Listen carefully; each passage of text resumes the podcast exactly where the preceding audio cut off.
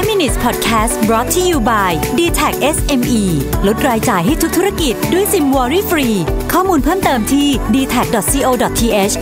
s m e สวัสดีครับ คุณอยู่กับประวิทยานุสาหะนะครับ วันนี้จะมาชวนคุยเรื่องที่แบบเบสิกมาก ๆ กับชีวิตเราคือปากกากับกระดาษนะฮะ จะว่าไปเนี่ยยุคผมโตมา เรื่องนี้ก็ไม่ใช่เรื่องแปลกอะไร ทุกคนก็ใช้ปากกากับกระดาษหมด แต่ในยุคนี้เราจะเริ่มเห็นคนที่จดโน้ตด้วยมือถือบ้างจดโน้ตด้วย iPad บ้าง ส่วนตัวผมก็เคยลองทำอะไรอย่างนั้นนะครับ แล้วก็คนพบว่า มันมีหลายอย่างที่มันยังสู้ปากกากับกระดาษไม่ได้นะฮะวันนี้ก็มีบทความหนึ่งที่มาจาก Fast Company เขารวบรวม5โมเมนต์หรือ 5 สถานการณ์ที่ปากกากับกระดาษเนี่ยดีกว่าทำในอุปกรณ์อิเล็กทรอนิกส์นะครับก็ผมค่อนข้างเห็นด้วยนะ อันนี้ก่อนก่อนจะพูดต้องบอกก่อนว่าผมเองเป็นคนที่เอ็นเอียงไปทางนี้อยู่แล้วนะครับ คือผมเป็นคนชอบเครื่องเขียนนะ เพราะฉะนั้นปากกากระดาษเป็นของที่ผมชอบอยู่แล้ว แต่ว่า อันเนี้ยมันก็เป็นสิ่งที่น่าน่าคิดเหมือนกันว่า 5 moment เนี่ยเออจริงๆ มันก็ดีกว่าจริง ๆ นะครับ อันแรกเนี่ยคือถ้าเกิดเราต้องการที่จะจำอะไรบางอย่างนะฮะ when you need to recall something นะครับปากกากระดาษเนี่ยฮอลแลนด์แฮร์ริสเขาเป็นเขาเป็น digital detox expert เนี่ยนะครับเขาบอกว่าปากกากับกระดาษเนี่ยมันช่วยกระตุ้นระบบประสาทของเรามากกว่า โดยเฉพาะส่วนความจำ นั่นหมายความว่าถ้าเกิดเราเขียนอะไรลงไปด้วยมือของเราเองเนี่ยนะครับลงไปในปากกากระดาษหรือวาดรูปเลยอะไรเงี้ยเราจะจำมันได้ดีกว่านะครับมันช่วย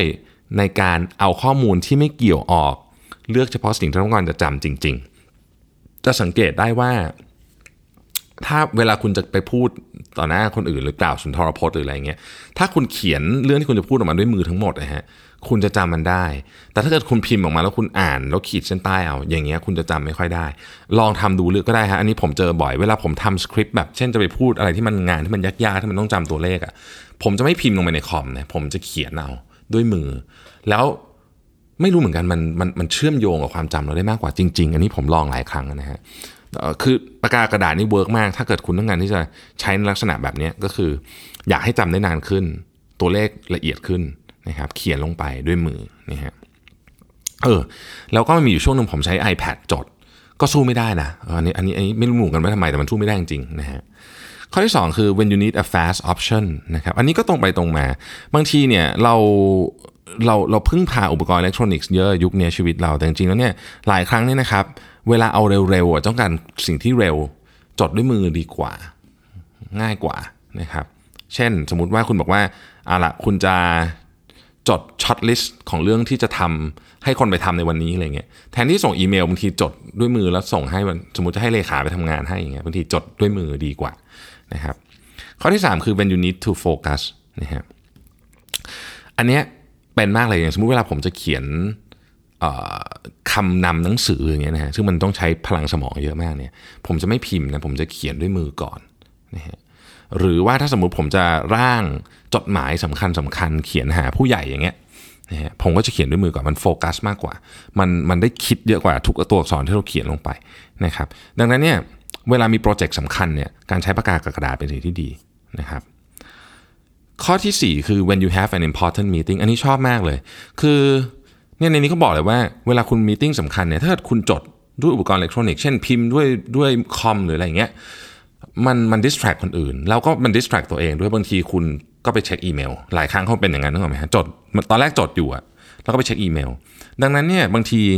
ใน meeting สำคัญสำคัญเนี่ยเขาจึงมีแนวโน้มที่เดี๋ยวนี้หลายบริษัททำก็คือเป็น technology free นะ technology free ก็คือเอ่อหมายถึงว่าห้ามใช้ ทุกอุปกรณ์อิเล็กทรอนิกส์ทุกชนิด ทุกคนใช้ปากกากระดาษหมด มันไม่ distract คนอื่น และที่สำคัญที่สุดมันไม่ distract คุณเองด้วยนะครับซึ่งอันนี้ผมพบว่าเป็นเรื่องจริงนะฮะคือถ้าเกิดผมยิ่งจดด้วยมือถือนี่ยิ่งไปกันใหญ่เลยจดด้วยแล็ปท็อปยังยังประมาณหนึ่งจดด้วยมือถือนี่คือแบบหลุดโลกง่ายมากนะครับบางทีเข้าไปบางทีไปไกลถึงเล่น Facebook Facebook เลยมันหลุดไงซึ่งอันนี้ก็เป็นสิ่งที่ดีว่าโอเคเราเราก็ต้องโฟกัสนะในการใช้ปากกากระดาษจดในมีติ้งสำคัญนะครับ อันที่ 5 คือ when you don't want things to fall through cracks นะฮะคือเขาบอกว่าหลายครั้งเนี่ยเราถ้าเราไม่จดไว้เนี่ยนะฮะเราทำเป็น to do list เยอะๆเนี่ยมันมันไม่เข้าไปในสมองเราอะดังนั้นเนี่ยหลายครั้งเนี่ยโอเคคุณมี to do list คุณทำ time boxing ในในในเครื่องคอมพิวเตอร์ของคุณนะก็โอเค แต่ก็ควรจะใช้มือจดด้วยนะครับ อันนี้คนพูดคือคนเขียนหนังสือเรื่อง uh, Your Go Guide a Roadmap for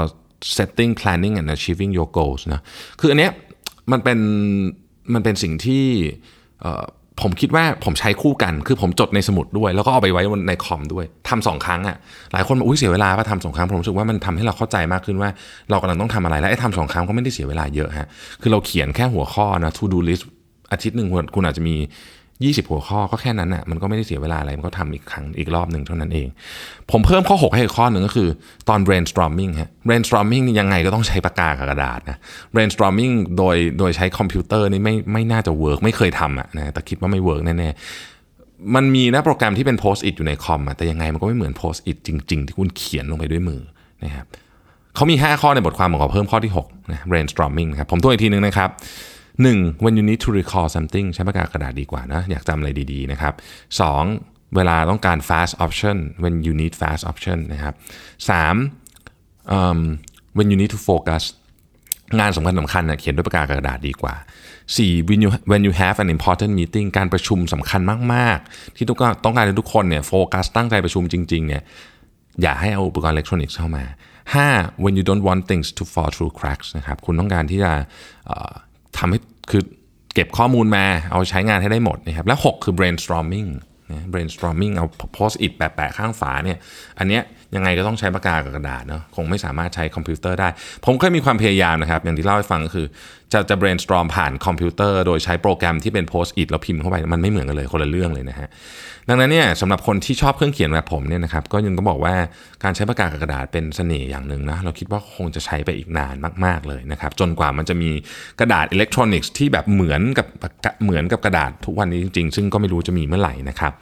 ขอบคุณที่ติดตาม 5 minutes นะครับสวัสดีครับ 5 minutes podcast presented by d t e c h SME